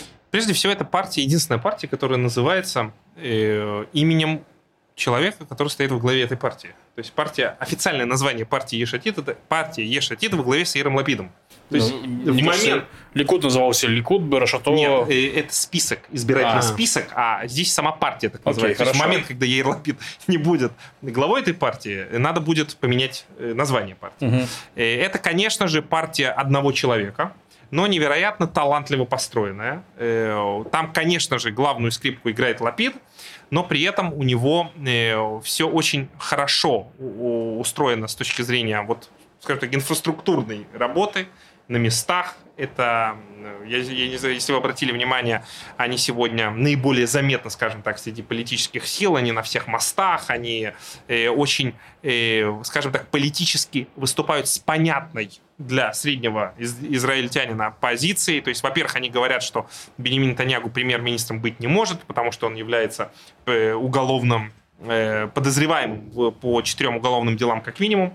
Э, во-вторых, они, э, скажем так, занимают некую умеренную левую позицию по всем вот тем вопросам, которые мы с вами обсуждали. То есть это за мирный процесс, это за отделение религии от государства, это за скажем так, с одной стороны, с одной стороны политику, политику капиталистическую свободного рынка, но при этом с учетом населения, позицию Либермана интересов, интересов слабых слоев и так далее. Он очень внимательно относится к русскоязычным, и у него э, четыре выходца из э, стран бывшего Советского Союза, ну, то, что называется сегодня русскоязычных, э, в партии, и он всегда ведет себя невероятно, то есть обаятельно, он на самом деле публичный политик. Да? Mm-hmm. То есть, вот, если вы его, э, если вы ему нужны за те 50 секунд или там полторы минуты, с которой он с вами общается, он вас постарается обаять. И потому что он, повторяю, это не всем дано. Э, вот э, то же самое, кстати, вот Бенемин Танягу, это приблизительно такой же публичный политик. Яир Лапид очень долго шел к этой своей э, позиции главы правительства. Он э, уступил Ганцу, э, мы помним, э, и, э, в принципе, показал, что готов на компромиссы.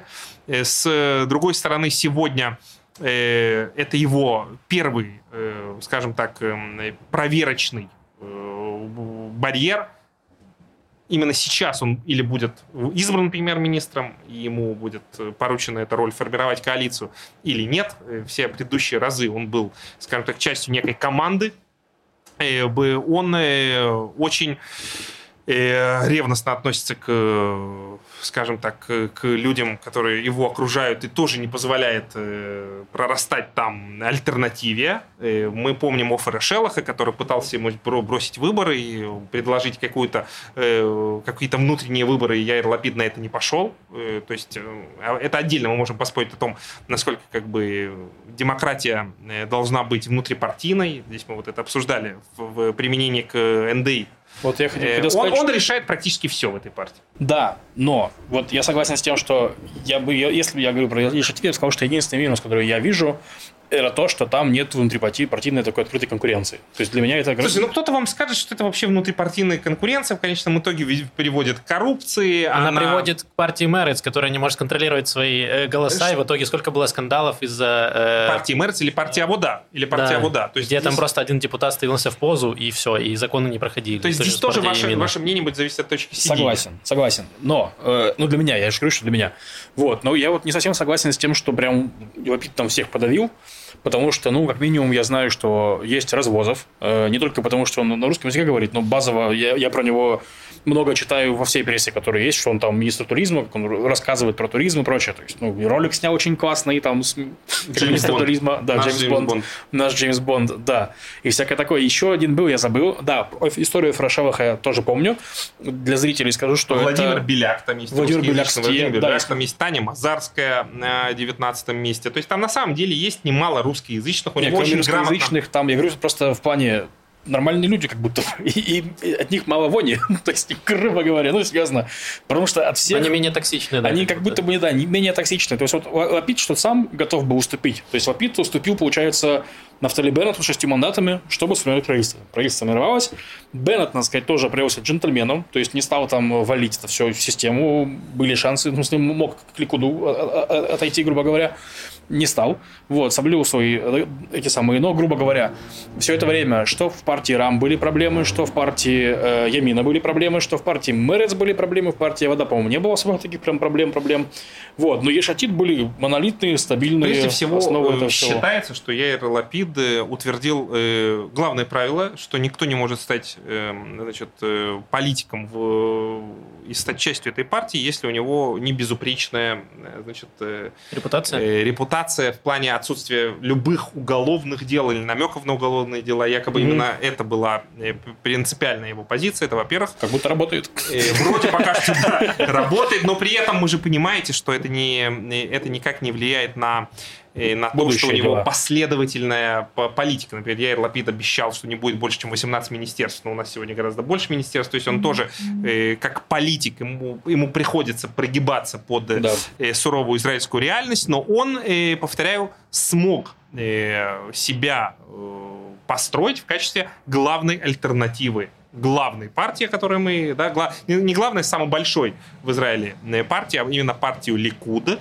И э, Яир Лапид сумел сделать то, что является очень важным э, важной способностью политика это создать, э, ассоциировать себя с чем-то, с изменением. Вот Яир Лапид ассоциировал себя с изменением, и поэтому mm-hmm. есть очень много э, искренне верящих в него людей, которые вот выходят на голом энтузиазме на перекрестке и э, с вот этими растяжками крайм министр Бенемин Танягу домой э, и так далее. И они верят, что Ирлапид является вот тем самым эм, э, идеальным кандидатом, э, который может э, как-то вот э, вылечить Израиль от того, что называется авторитарное э, устройство власти, но при этом, повторяю, сама эта партия устроена тоже достаточно авторитарно, и насколько клин клином выбивают, это вот э, большой вопрос. Давайте поговорим совсем коротко про э, Лапида как премьер-министра сейчас, потому что одно из многих опасений партии Шатит было, что Лапид никогда не был э, у власти, и непонятно, вот если его выберут, ну, то, чем говорил Нетаньягу, очень угрожал, что вот сейчас Лапид придет премьер-министром и продаст, значит,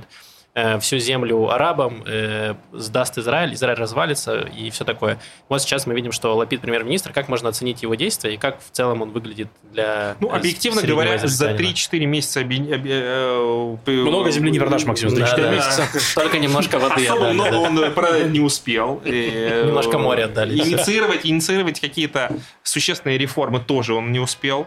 Понятно, что есть люди, которые, например, его критикуют за то, что он там не служил в армии, армии, да, там, или он, э, и, точнее, он служил в армии, но он был э, журналистом в армии, да. Ну, кстати... Есть э, утверждение, что не может быть человек без высшего образования премьер-министром и так далее. Мне кажется, что надо отдать должное организационному, организационному таланту Яира Лапида, который за 10 лет, повторяю, сумел построить партию, которая сегодня является, ну, как минимум, очень самой главной альтернативой партии Ликуд. Ничего и ближе э, нету ничего похожего на эту партию. Никто другой подобного сделать не смог. И как минимум за это, мне кажется, ему надо э, отдать э, должное.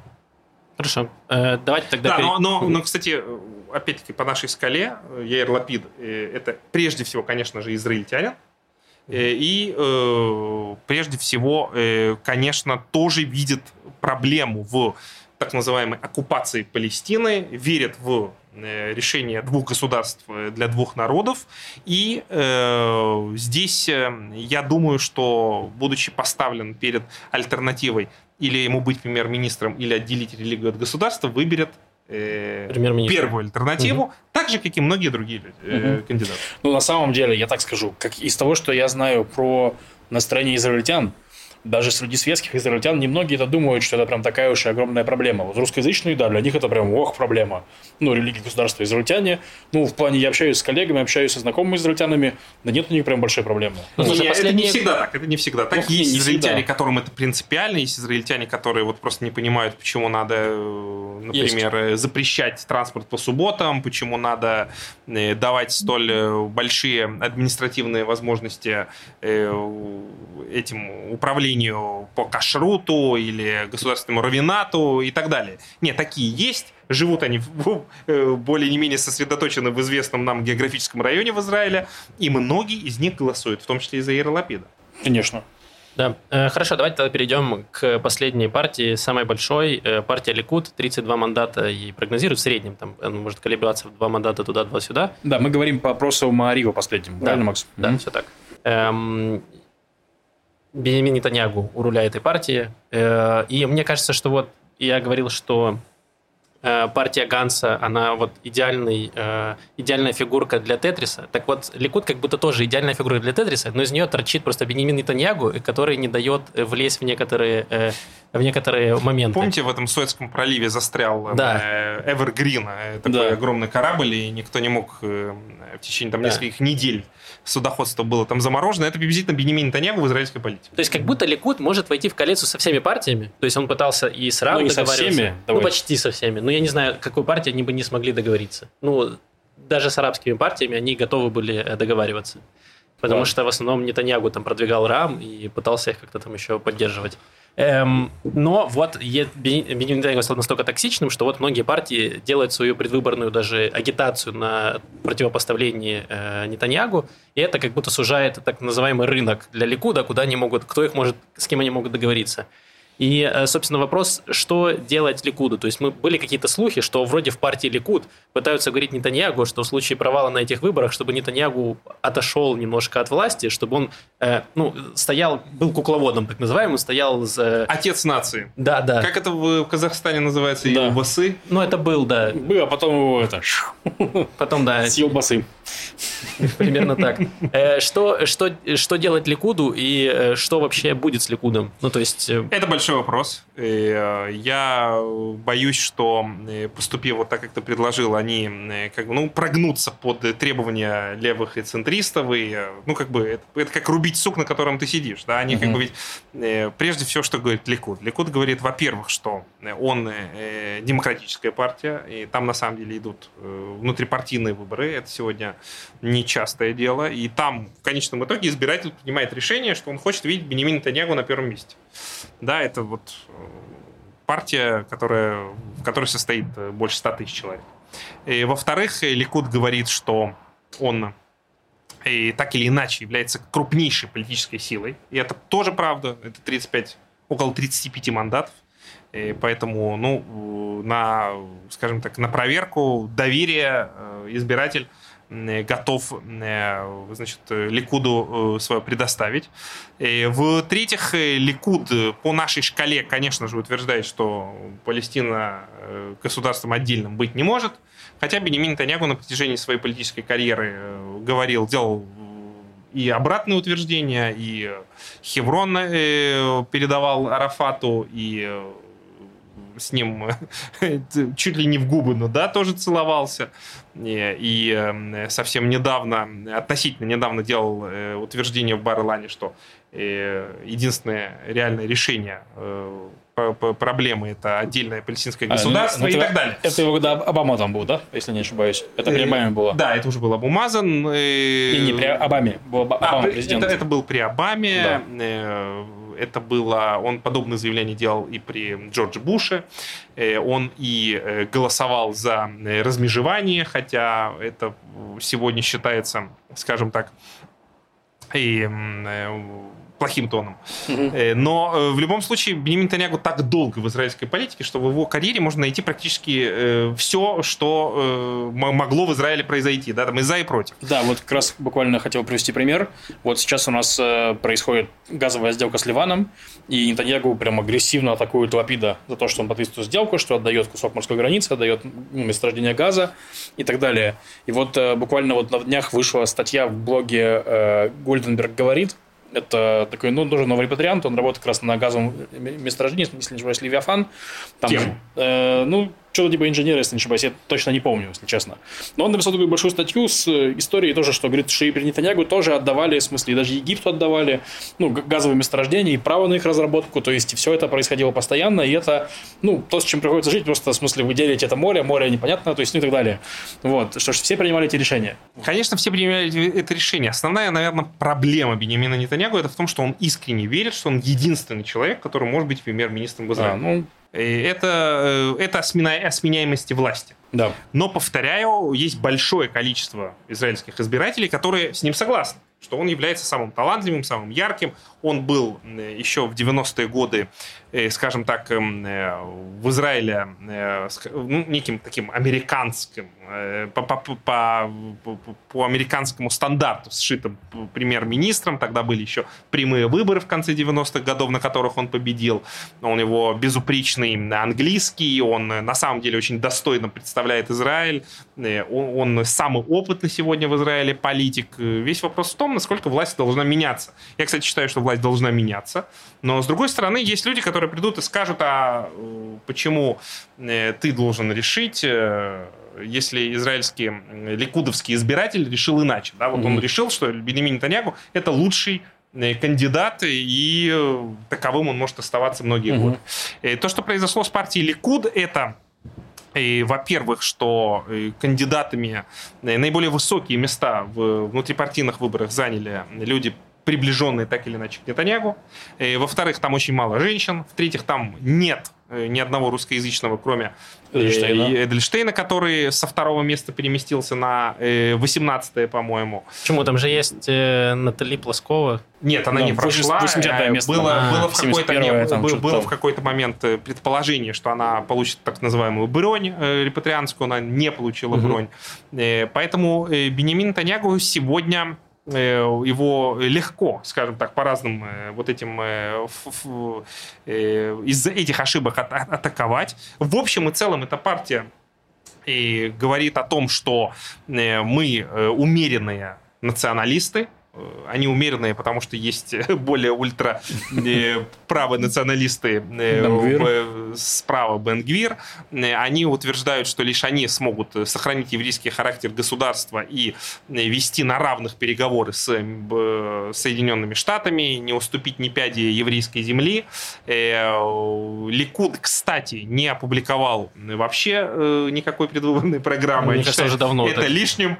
Достаточно того, что во главе этой партии стоит Бенемин Нетаньягу. Э, повторяю, здесь я бы не хотел э, использовать историческое слово «культ личности», а потому что оно связано э, с очень такими болезненными историческими фактами в истории, но при этом это наиболее близкое угу скажем так, словосочетание, которое в отношении этой партии мы можем применить. То есть тот, кто очень тот, кто искренне верит, что это единственный человек, который может спасти Э, Израиль от э, врагов, э, от экономической рецессии, от плохой погоды, от злого Путина и так далее. Не имеет значения. Ну, вот Что? Вопрос... Это прежде всего ответ Бенемин Танегу. Вопрос как раз к Путину. Насколько сильно сейчас Путину? Э, э, нет, насчет э, Нетаньягу аукнулись вот эти вот все э, плакаты с э, Трампом и с Путиным, что... Э, никак. Никак вообще. Никак. Пока что никак не, не, не, не аукнулись.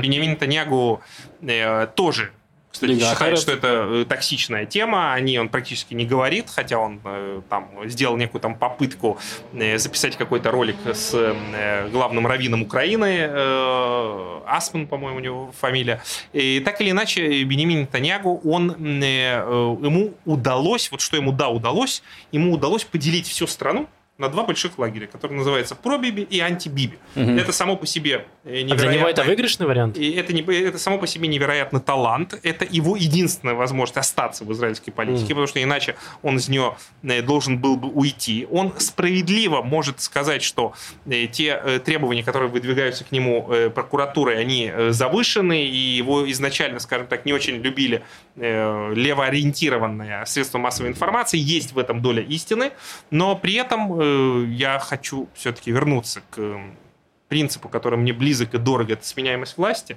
который является ценностью сам по себе. Это сменяемость власти. Э, я думаю, что мы должны закругляться, и я бы, но, но я перед тем, как вы угу. решите закругляться, я бы хотел э, поделиться с нашими зрителями, слушателями, мне кажется, своими какими-то тремя принципами, как и за кого голосовать. Значит, во-первых, те люди, которые уже успели голосовать на прошлых выборах, мне кажется, очень важно, чтобы они вспомнили, почему они голосовали за того или иного политика на прошлых выборах, и ответить себе на очень простой вопрос. Вот из всего обещанного политик тот или иной что-то исполнил, вот тот, кто исполнил, мне кажется, надо ему дать второй шанс. Да, вот он начал двигаться в этом направлении. Мне кажется, это важный принцип. Первый. Второй принцип. Э, мне кажется, э, друзья, голосуйте за тех людей, э, которые более не менее похожи на вас. То есть э, они, скорее всего, просто сталкиваются с похожими проблемами, с которыми сталкиваетесь вы. И поэтому политики это абсолютно обычные люди, и они будут э, э, с высокой долей вероятности решать те проблемы, о существовании которых им известно. Поэтому себе подобных выбирать, мне кажется, это вполне правильный принцип. Третий принцип, и мне кажется, это тоже важный принцип, это надо шан, давать шанс новым. Э, если вы все время будете делать одно и то же и голосовать за одних и тех же людей, которые говорят, мы 20 лет ничего не сделали, но вот в этот раз мы обязательно э, сделаем то, чего мы до чего руки не дошли, да, это вот в этом обвиняют очень часто израильских многих политиков, Бенемина Нетаньягу, что у них э, короткие руки и глубокие карманы. Да. То есть, ну вот, понимаете, новые, и, кстати, к сожалению, быть может, стоит посвятить отдельно выпуск, но есть новые партии. Люди, которые э, сегодня э, не проходят по многим э, опросам э, электоральный барьер, но при этом они несут важные идеи, интересные программы. Обратите на это внимание, если у вас есть такая возможность. Ну, да. Мне кажется, новое это хорошо. И в четвертых, это совет, скажем так, не мой, а скорее Марка Твена, который советовал, посмотрите в лицо этому политику и задайте себе вопрос, купили ли вы э, подержанный автомобиль у этого человека. посмотрите в глаза этим людям и ответьте себе на вопрос, вы бы купили подержанный автомобиль у этого человека? Вот, мне кажется, где-то вот на пересечении этих принципов Да. надо э, э, двигаться. Мне очень нравится второй пункт Михаила, что голосовать за тех, кто похож на вас, у кого такие же проблемы. У меня есть проблема, что мне делать с моей божественной красотой. Но, к сожалению, Яков Лицман ушел из политики. Да. Эм, Мы со Львом, наверное, расскажем уже о своих предпочтениях уже в подкасте «Что там евреев в обычном». Вот. А от себя призовем всех, за кого бы вы ни голосовали, приходите на выборы, обязательно проголосуйте, это очень важно, потому что все мы хотим, чтобы э, правительство, какое-то правительство было, чтобы принимался бюджет, и страна развивалась, а не была в стагнации, как прошлые там несколько лет до этого. И мне кажется, все политики будут благодарны вам, потому что на этих выборах, на ближайших, будет решать явка. Потому что неопределившихся избирателей мало. То есть, ну, тех, кто будет голосовать, особенно тех, кто колеблется между блоками.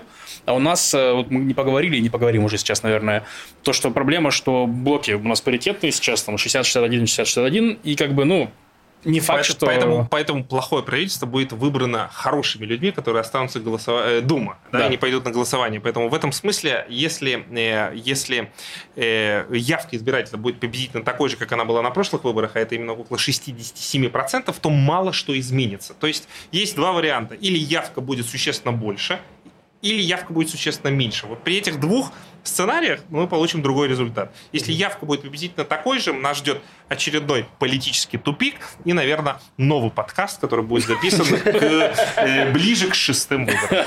Ой, только Надеюсь, не это. нет, да. Э, Некоторые наши слушатели не имели возможности раньше голосовать по тем или иным причинам, так что приходите сейчас в Израиль, голосовать это весело, принимайте участие в политической Делаю жизни. так каждый год. Да, делаю каждый год. Вы можете посмотреть столько вс- всяких интересных историй, столько всего классного. Э, Интересуйтесь политикой и приходите на выборы 1 ноября. Да. Все. Спасибо Спасибо большое. Пока, до встречи. Да, Спасибо. да. Пока. Пока.